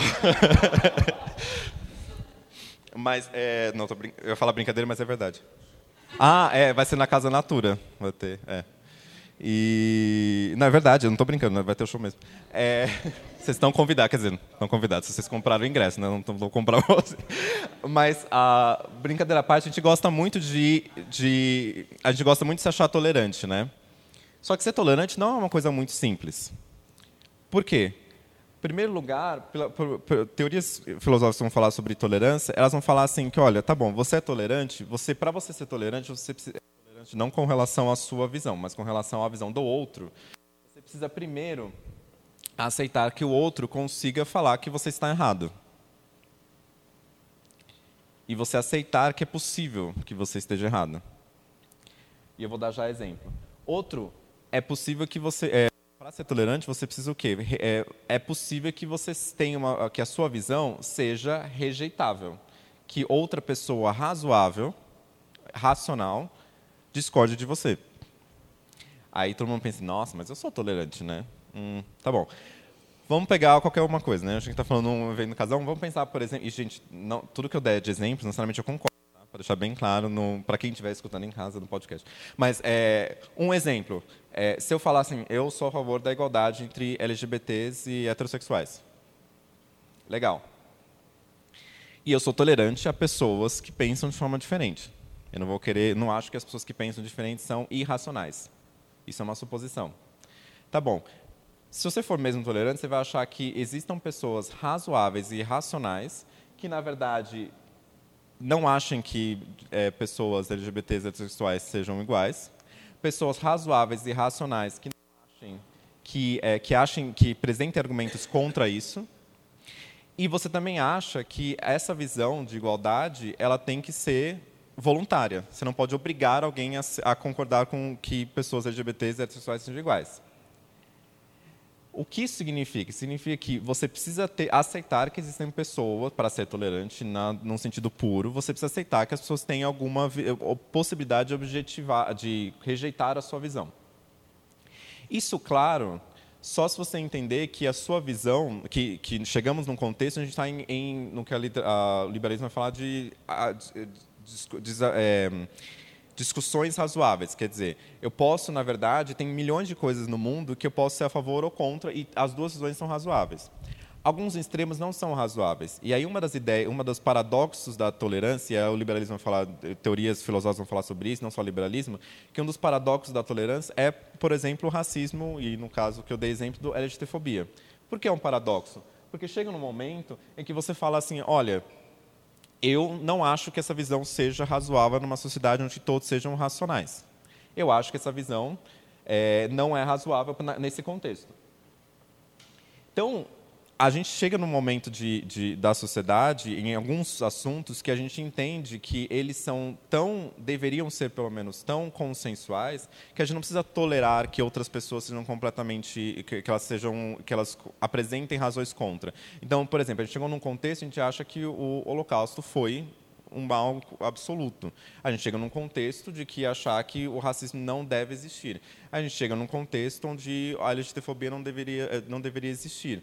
A gente, chega em, a gente constrói essas verdades. O problema é que, muitas vezes, no contexto que a gente vive hoje, é, tem toda uma, uma, uma ideia mais conservadora que vai achar que a gente vive numa guerra cultural, de que todas as coisas são opináveis e tudo é opinião e nada mais é verdade se tudo for opinião e nada mais que verdade, sempre vai ter alguém que vai falar, olha, não me obrigue, né, ser voluntário, não me obrigue a, é, a, a, concordar com você, não me obrigue a aceitar que a sua visão é a única visão, porque tudo vira justificável, tudo vira condenável. É, tem uma discussão interessante no jornalismo, por exemplo, que eu estava vendo, que era sobre se, quando os jornalistas começam a, a ideia do jornalismo é você reporta a verdade. A verdade é o que exatamente? Aí tinha uma discussão muito interessante, por exemplo, você pode chamar o Trump e o Bolsonaro de racistas? Num, mas não você, pessoa comum, ou você, por exemplo, colunista de jornal que vai dar uma opinião. Não, a matéria principal de um jornal, que supostamente é para retratar a verdade sem essa aditivos, etc., sem exageros, ele pode chamar? E aí tem uma discussão muito séria no jornalismo que ele fala assim: quando a gente constrói a verdade? Quando alguma coisa deixa de ser meramente opinião e passa a ser uma verdade. Então, quando você fala assim, olha, efetivamente, ele fez uma, uma afirmação que fala que um grupo racial é, é melhor do que o outro, portanto, ele é racista por definição. Não é uma opinião, é um fato. É, o problema é que cada vez mais a gente vive numa guerra cultural onde todas as coisas são, é, são questionáveis. Um exemplo clássico é, por, é, e que um exemplo bem prático para vocês entenderem é o caso, por exemplo, do Itamaraty que instruiu e isso foi uma uma, uma resolução que foi, saiu na imprensa, uma, uma, um comunicado interno que saiu na imprensa, o Ministério das Relações Exteriores instruiu que, vários, que os diplomatas em várias partes do mundo fossem a debates no, onde fosse discutida a situação de política e de direitos humanos no Brasil, para poder levantar a mão e falar assim, não é bem isso. Então, imagina você está num debate aqui falando que tem uma crise da democracia, você está, sei lá, em Genebra, fazendo um debate nas Nações Unidas sobre isso, aí tem diplomata que diz assim, ó, oh, mas peraí, né? um diplomata diz, não, na verdade, não é bem isso. Por quê? Porque tudo é questionável, nada é fato. É, você não pode chegar mostrar por gráficos isso. E acho que a, a, o que a gente percebe na a ideia da tolerância dos paradoxos é justamente que tem algumas coisas que a gente gostaria de achar que elas, na verdade, não são tão é, passíveis de objeção toda hora. Né? E aí, tem algumas visões é, interessantes, por exemplo, é, tem a teoria crítica racial vai falar, na verdade, que é, tem uma expressão muito boa que tem vários autores, o, o Richard Delgado, a Mari é, Matsuda, que vão falar, na verdade, que algumas palavras machucam. Então, alguma, muitas vezes as pessoas tentam falar que discurso de ódio não é tão ruim assim, que a gente não deveria preocupar com ele, porque na verdade o discurso de ódio ele não é um ato. Se eu falar assim, se eu xingar uma pessoa, a, a, em geral, as pessoas falam assim, não, tudo bem, se xinga a pessoa, mas você não está incitando a violência. Lembra como nos Estados Unidos, né? Eu posso marchar neonazista no meio da, da rua, mas eu não estou incitando a violência a ninguém. A teoria crítica racial é falar assim, ah, legal, né? Mas só pessoas brancas, heterossexuais, privilegiadas e de uma certa parte de uma classe é, privilegiada da sociedade, por diferentes razões, seja gênero, raça, qualquer outra coisa, é, que vai achar que, na verdade, palavras não machucam. Mas quem são outros grupos, né? negros, LGBTs e outros grupos que constantemente são sujeitos a palavras de, de ódio, eles entendem muito bem que palavras machucam. Isso não é algo subjetivo. Na verdade, isso é algo provado cientificamente. É, tem uma coisa interessante de pesquisa nos Estados Unidos sobre, é, sobre, sobre é, como você é, a herança que você, que você recebe geneticamente dos traumas dos, dos seus pais, e, e, aí mostra que crianças de mulheres negras têm uma, e de mulheres imigrantes têm uma porcentagem muito maior de você sofrer de doenças, inclusive desde o parto, complicação do parto e depois, e, e depois é, do parto, justamente por quê? Porque você está carregando ali essas microagressões, né, como mulher negra andando pelo mundo, sofrendo milhões de microagressões que acontecem. Podem ser microagressões das pessoas gritando com você ou fazendo alguma palavra, é, uma coisa racista. Pode ser microagressões um pouco mais sutis de toda vez que você entra num, numa loja, as pessoas, o segurança segue você. Pode ser preocupação com relação ao mundo onde seja completamente você está preocupado com o futuro do seu filho, todas essas coisas elas transmitem fisicamente para aquela, para aquela, para aquela, para aquela criança. Então as palavras machucam literalmente, né? E aí tem uma parte da literatura crítica racial que vai falar assim, olha, o direito não pode ficar isento isentão com relação a essas, com relação às experiências das pessoas que efetivamente sofrem com esse tipo de discurso de ódio. É, tem uma pessoa que eu gosto muito, que o, o governo atual não gosta muito, que é a Butler a Butler vai falar o seguinte. É, normalmente, assim, né, quando você pensa, uma filósofa que vem para o Brasil e as pessoas fazem protesto contra ela, deve ser uma pessoa muito boa, né? E ela é mesmo. É, uma coisa que ela, ela tem um livro sobre discurso de ódio, que ela vai falar o seguinte. É, ela fala, olha, a gente não pode reduzir o tema de discurso de ódio, e eu adoro isso como advogada, ela fala assim, você não pode reduzir o tema de discurso de ódio simplesmente uma responsabilização jurídica é importante é você responsabilizar as pessoas, falar, olha, você cometeu um crime ou você é, você vai ser indenizado, tem que indenizar uma pessoa, pagar pelo que você falou. Mas ela falou assim, não vamos esquecer das disputas políticas que estão por trás desses discursos. Um exemplo, quando a gente fala assim, tem uma sociedade que normaliza um vídeo nazista, qual é a disputa política que está por trás disso? E uma outra coisa muito interessante que a Butler fala, ela fala assim, censura também é discurso. Então ela fala assim, censura também é discurso. Ela fala o que o que significa quando você censurou o, o, o, a portada dos fundos, é, eu, eu, escutei de várias pessoas falando assim, não, eu vi o, o, o filme só depois que foi censurado, porque todo mundo estava falando, devia ter alguma coisa ali.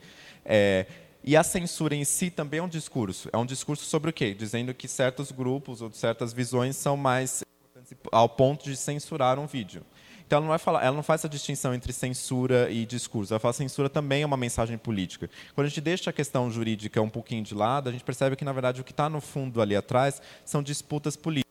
Lembra do. A turma do, do, do funk vai lembrar. Do passinho do, do, do, romano, o exemplo que eu dei. É, o, que ele, o que ele vai.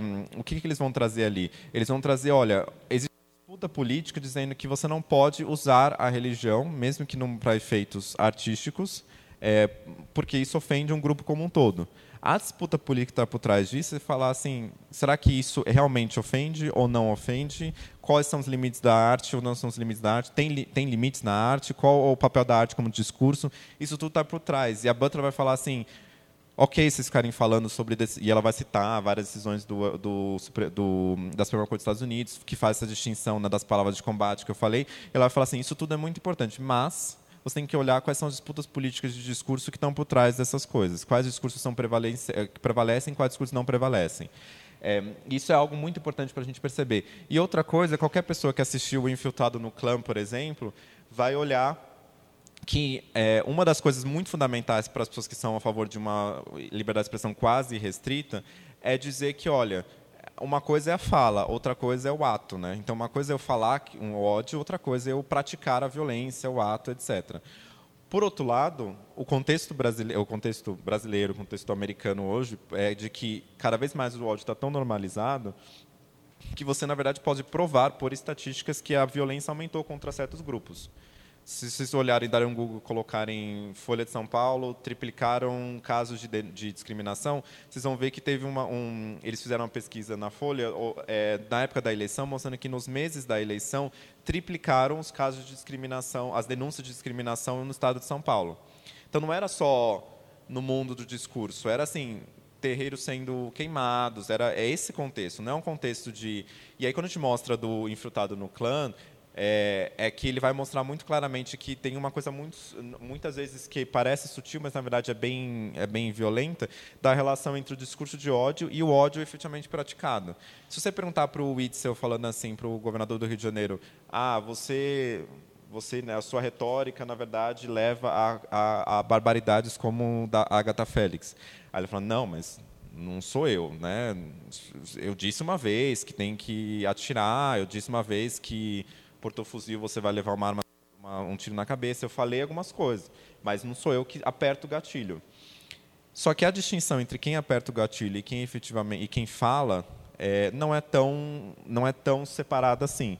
Há muitas vezes a normalização do discurso, a gente lembra da Butler, né? A normalização do discurso está relacionada com disputas políticas que estão aí existindo. Se constantemente, todos os dias, as pessoas escutam que vidas negras não importam, um dia elas vão começar a agir de acordo com isso.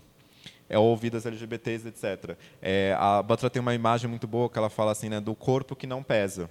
Dessa coisa assim de a morte, ela, você não, não, a morte de alguns grupos, elas não carregam essa força inteira que ela deveria carregar, que uma morte deveria carregar, porque porque a, a disputa política de discurso, fala, esse corpo não importa, essa vida não importa, vamos andar para frente. É, eu estava ontem eh, estudando os, os números do, do, de, de, mortes pela polícia no, é, no estado de, no Rio de Janeiro e em São Paulo, que saiu agora, de, sobre 2019. É, é interessante que os crimes, vários crimes, inclusive homicídio, diminuíram em São Paulo e no Rio de Janeiro, só que o número de mortes pela polícia aumentou.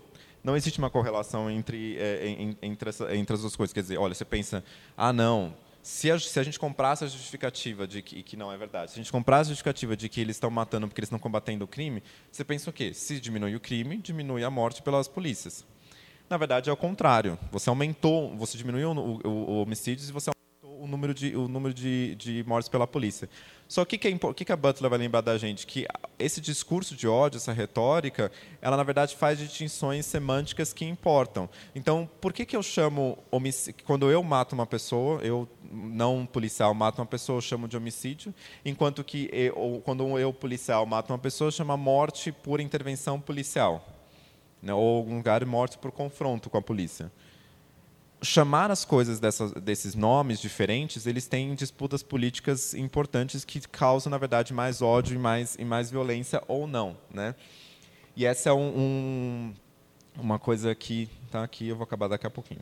Mas, ah, esse aqui é, o, é o, um do, como eu falei, o número de casos de discriminação é, triplicaram na época das eleições, né? E aí você tem diferentes tipos, por exemplo, aumentou em 75% o número de denúncias de LGTfobia, transfobia, homofobia no, no estado de São Paulo na época das eleições é, discurso religioso, é, intolerância religiosa, especialmente contra a religião de matriz africana, aumentou num nível assim absurdo de 171% durante a, a, época das eleições, para mostrar um pouco que essas duas coisas elas não estão tão, é, tão distintas, né?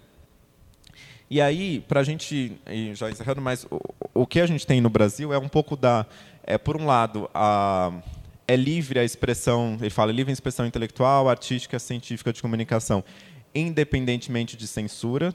É, quando aconteceu o negócio do Netflix, acho que eu postei assim umas 10 mil vezes, assim, independentemente de censura, em caixa alta, para ver se as pessoas liam.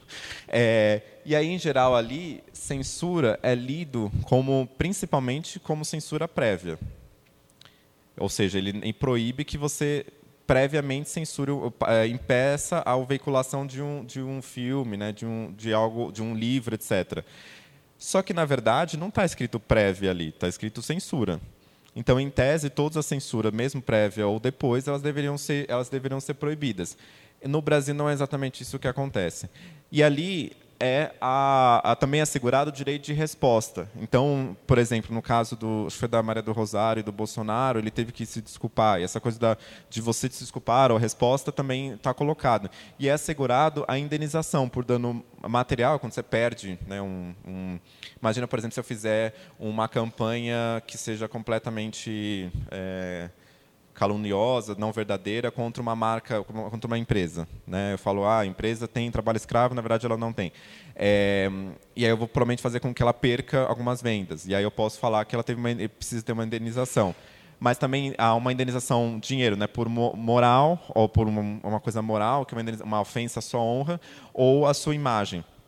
Isso está isso tá assegurado, né? O problema é que quando a gente coloca é, isso no, no, na realidade concreta. Então, os últimos casos que eu vou mostrar, por exemplo, esse do caso, o, o nome do caso é o caso o, o, amigo do, eu adoro esse nome, o amigo do amigo do meu pai. Vocês lembram disso? Era um, um inquérito, com, é, era um caso com relação ao antagonista, que é um site de notícias é, mais conservador. É, e aí o que acontece? Fizeram uma uma, um, um negócio jornal, uma reportagem, é, falando do presidente do STF. E com base em, em, documentos sigilosos de uma investigação que estava em curso sobre o. É, que, que falava em algum momento sobre o presidente do STF. Por isso que é o, o amigo do amigo do amigo do meu amigo do meu pai. É, e aí eles passaram isso. O que, que eles falaram? O que, que aconteceu? Foi determinada a retirada do, do, do, do da conteúdo no, ali, né, da, da internet.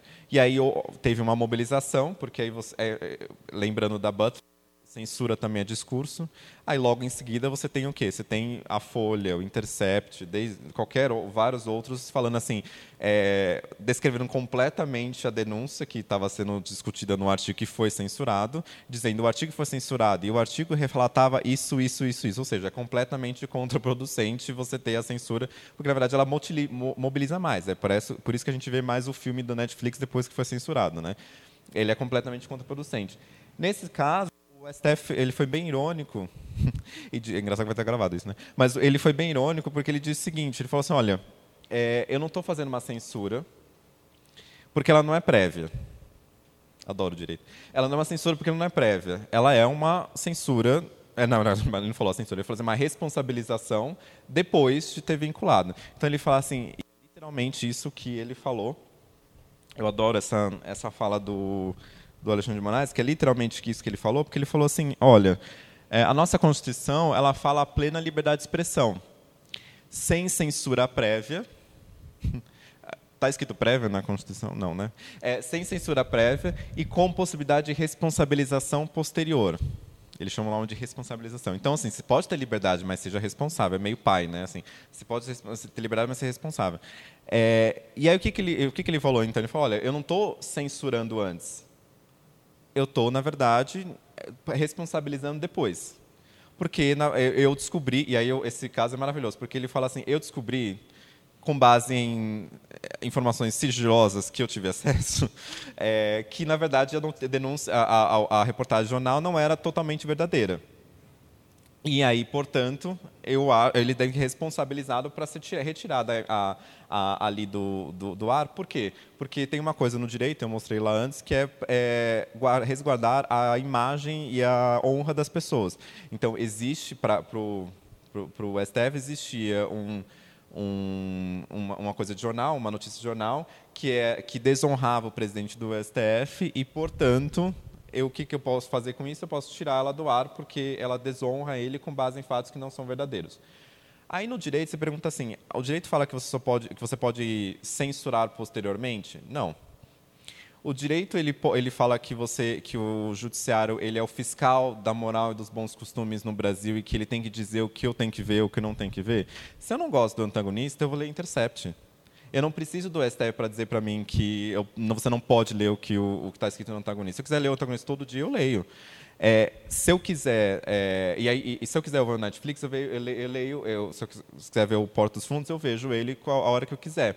Não, a, lembra da decisão do Netflix que o, o, o, TJ do Rio de Janeiro, quando ele censurou, falou assim: é, eu estou evitando um distúrbio maior é, com relação a essa. E ele causou um distúrbio pela censura, né?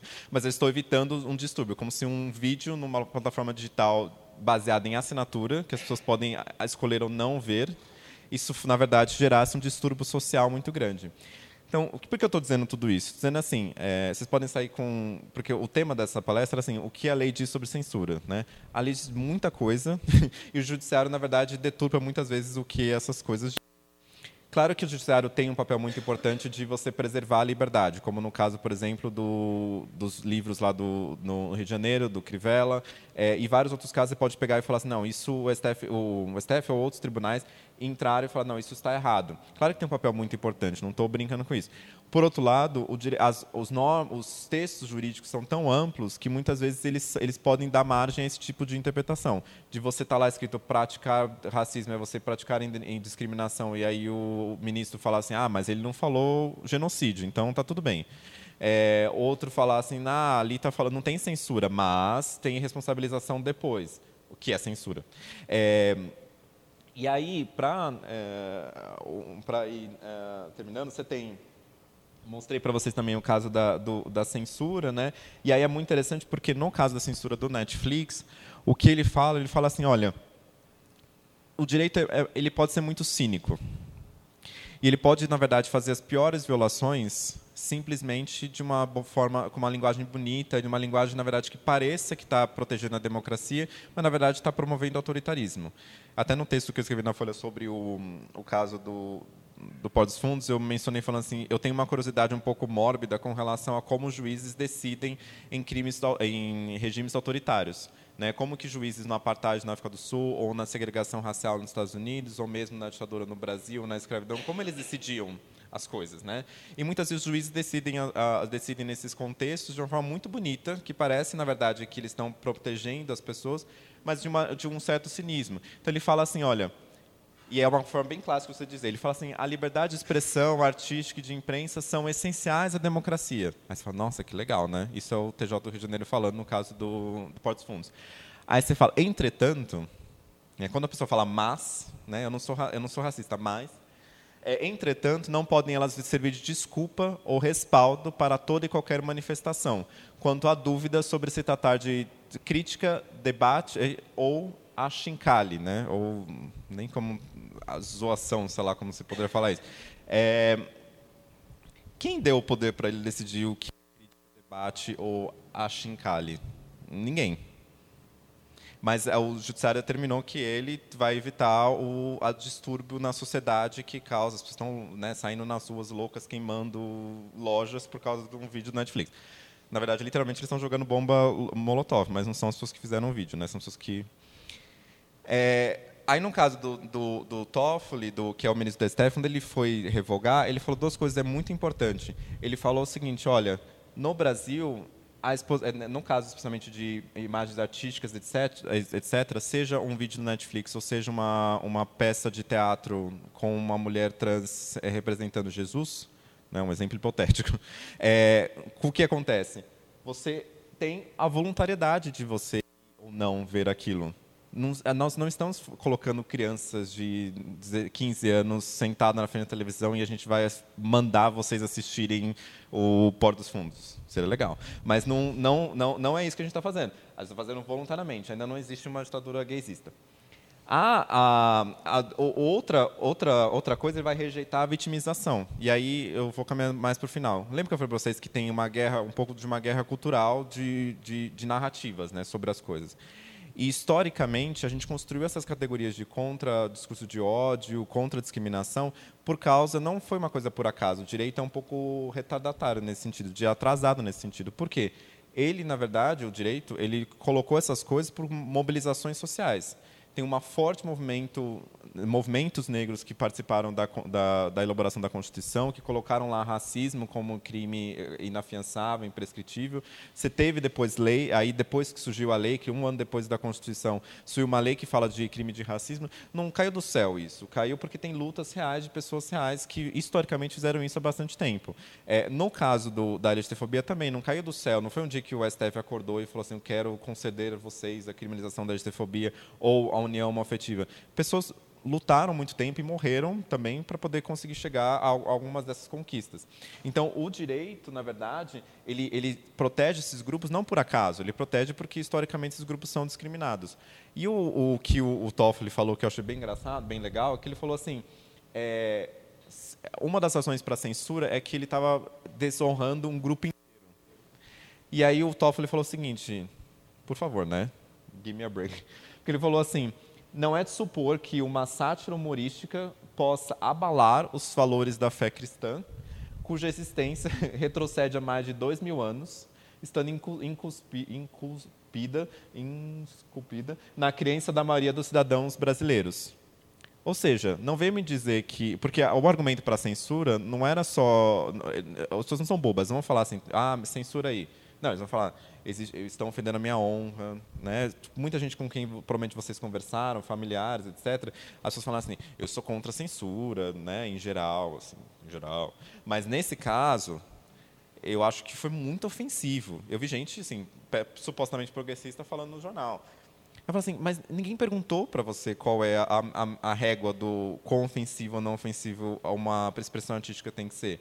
É, se você se você for não tiver alguma se você não tiver um cometimento de algum outro crime que seja muito grave, é, na verdade você pode ter uma expressão artística é, ampla porque você é, é, da natureza da expressão artística. Se você da natureza da liberdade de expressão artística. Se você passar a determinar o que pode e o que não pode ser feito, deixa de ser liberdade de, de liberdade artística. E aí ele vai falar, na verdade, que esse argumento de que um grupo inteiro foi prejudicado, como no, no caso do funk ou no caso do, da Netflix, na verdade ele vai ele vai falar que isso não é, isso não acontece. E é, e aí para eu falei para encerrar mil vezes, né? Mas tudo bem. É, mas realmente agora está acabando. Ah, Aí teve um caso de censura também, que era da Tentação de Cristo, que era bem parecido, que, que, que aconteceu é, na, no Chile, e aí a, a, o sistema interamericano, a Corte Interamericana falou que não pode, né, porque é liberdade de expressão.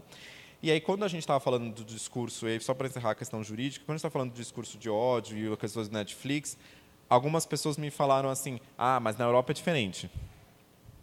Enquanto nos Estados Unidos tem essa liberdade de expressão absolutista, né, quase inteira, é, mentira, né? Porque a gente sabe que alguns grupos não podem falar, eh, os grupos somente historicamente discriminados sempre são colocados numa posição subordinada, né? Não vai fingir que todo mundo pode falar o que quiser na hora que quiser. Mas na Europa é diferente. E aí você fala, não, mas na Europa é diferente porque, na verdade, eles regulam o discurso de ódio. E aí um dos argumentos que as pessoas falaram é falaram assim, olha, existem leis na Europa, isso é verdade, existem leis na Europa que são leis contra a blasfêmia. E aí não está falando só de países que são um pouco mais autoritários, tipo Turquia, Rússia, está falando também de Alemanha, de, acho que Reino também tem, é, que são países que falam assim, se você incitar o ódio religioso a um grupo inteiro, né, um grupo religioso inteiro, você pode estar cometendo um crime de blasfêmia. Boa parte desses países mais ocidentais estão mais acostumados com a, a liberdade de expressão.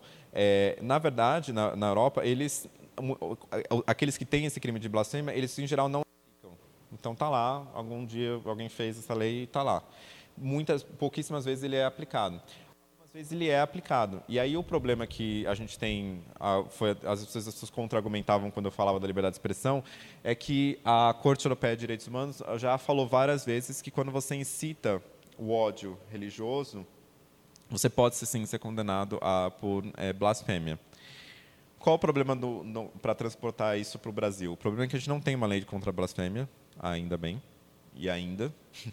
É, é, e existem, na verdade, discussões, depois foi procurar, existem propostas de lei sobre para instituir o crime de blasfêmia. E aí o que seria o crime de, que provavelmente deveria ser considerado inconstitucional, mas qual é o crime de, o de blasfêmia? Seria essa coisa de incitar o ódio de um grupo como um todo. Então, fazer um vídeo como o Netflix, as pessoas poderiam falar, não, isso é um crime de, de, de blasfêmia. Só que não existe isso no Brasil. Só que é uma coisa que a gente precisa prestar atenção, que isso pode, pode existir num futuro não muito longe daqui. E do jeito que as pessoas, como eu mostrei para vocês, como o direito às vezes é muito fluido, do jeito que as coisas são, é possível que se você estabelecer uma lei que não fale censura prévia, mas você fale uma responsabilização depois, não acho que é completamente impossível num, num STF terrivelmente religioso, é que você tenha, na verdade, essa possibilidade de fato. É, e porque a gente tem isso ser usado para poder proteger um grupo como um grupo inteiro é, com relação à a, a, a, religião, né?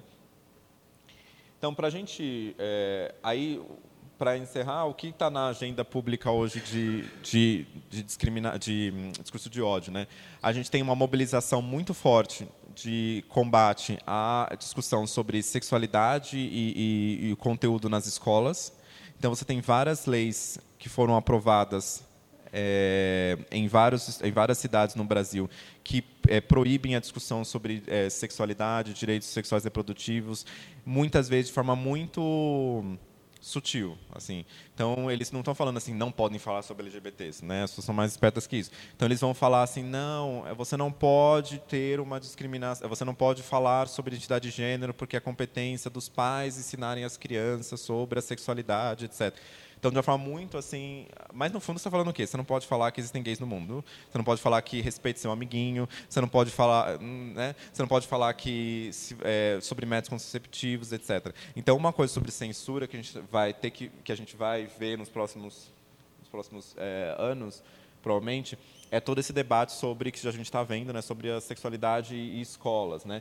Lembra que a gente falou do negócio do, da, da Butler, que eu recomendo muito o livro dela né, para vocês procurarem sobre liberdade de expressão? É isso. Não é só a questão de se pode ou não pode do direito. São as disputas políticas que estão por trás disso. Que tipo de sociedade que a gente quer viver. Gente, porque, às vezes, o, o, argumento parece muito inocente e bonitinho. Né? Se eu falar para vocês, não, não estou discriminando contra LGBTs. O que eu estou fazendo é falando que os pais que têm que ensinar as crianças a eh, sobre a sua sexualidade, sua moralidade, etc. Só quais são os, os argumentos que estão por trás disso, né? Quando você lembra quando uh, vocês olharem os, o que a, a, a Damares disse na, num artigo lá na Folha que quando ela foi ela foi criticada sobre a política de abstinência sexual e o argumento dela não foi assim, não, eu quero que as crianças não fazem sexo mesmo. O argumento dela foi bem mais leve na forma, mas no, na, na, na, no, no consequência, no efeito, ele é perverso. Na forma foi muito assim, não, não estou proibindo as pessoas a, a, a, falarem sobre sexo e sexo. Estou falando para as adolescentes terem, a, é, tomarem decisões maduras sobre a sua própria sexualidade e falar que as famílias que têm primazia o poder de decidir sobre e de ensinar moralmente e religião para suas crianças. Então, quando ela coloca dessa forma, nem parece uma censura, né? É a mesma coisa quando o direito é muito cínico, né? Quando ele, faz, ele não está falando de forma bem mais sutil, não está falando estou censurando o antagonista, estou censurando o Netflix, estou protegendo um grupo específico. Então, a gente tomar cuidado muito com isso. Tomar cuidado com meios indiretos de, de censura. Por exemplo, tem uma, um caso no STF agora sobre a distribuição de recursos para audiovisual. Então, eu não preciso fazer um edital dizendo assim, eu não vou pagar, dar dinheiro para LGBTs fazerem filme. Eu não preciso fazer isso, eu posso fazer de outras formas. Eu posso mudar a composição do conselho audiovisual que decide sobre os recursos a serem distribuídos. Então, é, são meios indiretos de censura. E a gente consegue. Então, as coisas são muito mais. Quando a gente tem o Crivella fazendo um vídeo contra um, um, um, um livro, né? É, até uma brincadeira que eu escutei foi que não era nem um beijo gay, né, de dois homens, era na verdade dois cartoons, né, dois desenhos. É, não tem o nome para isso, né? Deve ter. É, Aí, assim, não, quando ele faz isso, fica caricato e fica muito claro. Aí é fácil falar assim, ah, olha tá vendo? Tá errado. Agora, às vezes, as coisas são muito um pouco mais sutis. A censura pode ser sutil. Nesse caso, né? E a outra coisa é a exceção para religião. Exceção para religião é um termo assim, não, tem muitos projetos de lei. Eu, na GV, a gente mapeou 16, mas deve ter mais, porque eu mapeei na época da criminalização da LGTfobia. Foram vários projetos de lei sendo apresentados para é, para poder falar que a criminalização da LGBTfobia não se aplica a é, se você for religioso, é, em diferentes contextos. Então, se você fizer um discurso LGBTfóbico dentro de um contexto da religião ou ser o religioso no culto, etc., não não não não poder não seria de qualquer forma abarcado pela pela LGBTfobia. O próprio STF falou, na verdade, que em liturgia religiosa não não é, em liturgia religiosa, na verdade, não, não se aplica a, a criminalização da LGBTfobia. Não é que eles podem ser LGBTfóbicos, mas é que quando for uma coisa relacionada com a sua religião, não pode, é, não pode ser criminalizado por isso. Então, se eu falar, por exemplo, num público, é, homossexualidade é pecado, isso em tese, pelo entendimento da STF, pela na criminalização da LGBTfobia, isso não seria condenável pela criminalização da LGBTfobia. Agora, se eu for um pouco mais além, dizendo que o, todo o grupo deve ser, sei lá, alguma outra coisa, é, eliminado, algo assim, aí isso não está abarcado dentro da religião, da, dentro da religião, da liturgia religiosa. Mas tem vários projetos de lei que tentam fazer com que não é, que não exista é, que não exista qualquer tipo de punição se a pessoa falar que tem uma uma religião.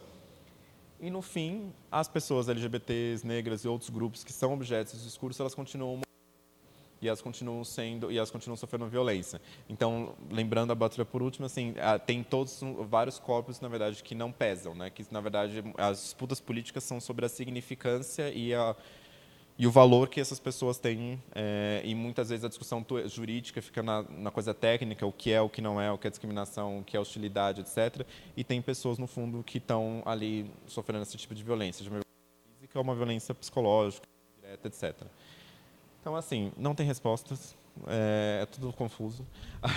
Mas a, o que eu quis passar para vocês é que existe sim uma disputa sobre essas categorias jurídicas, não é uma, uma coisa que a lei fala assim, é, ou, ou isso ou aquilo, não é 880, e que a gente tem que ficar muito atento para que as formas de censura daqui para frente, eu acho, elas podem ser muito mais sutis do que diretas do que um vídeo do Alvin, assim, que é muito mais claro na verdade, eles podem ser muito mais indiretos. Então, a gente tem que tomar cuidado com isso.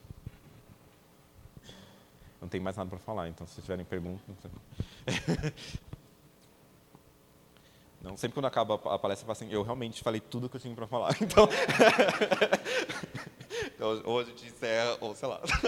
ou vocês vão para o show da Lineker, né? Eu sei que ele está com um horário pouco apertado, mas se vocês tiverem alguma pergunta, o momento é agora. Não, obrigado.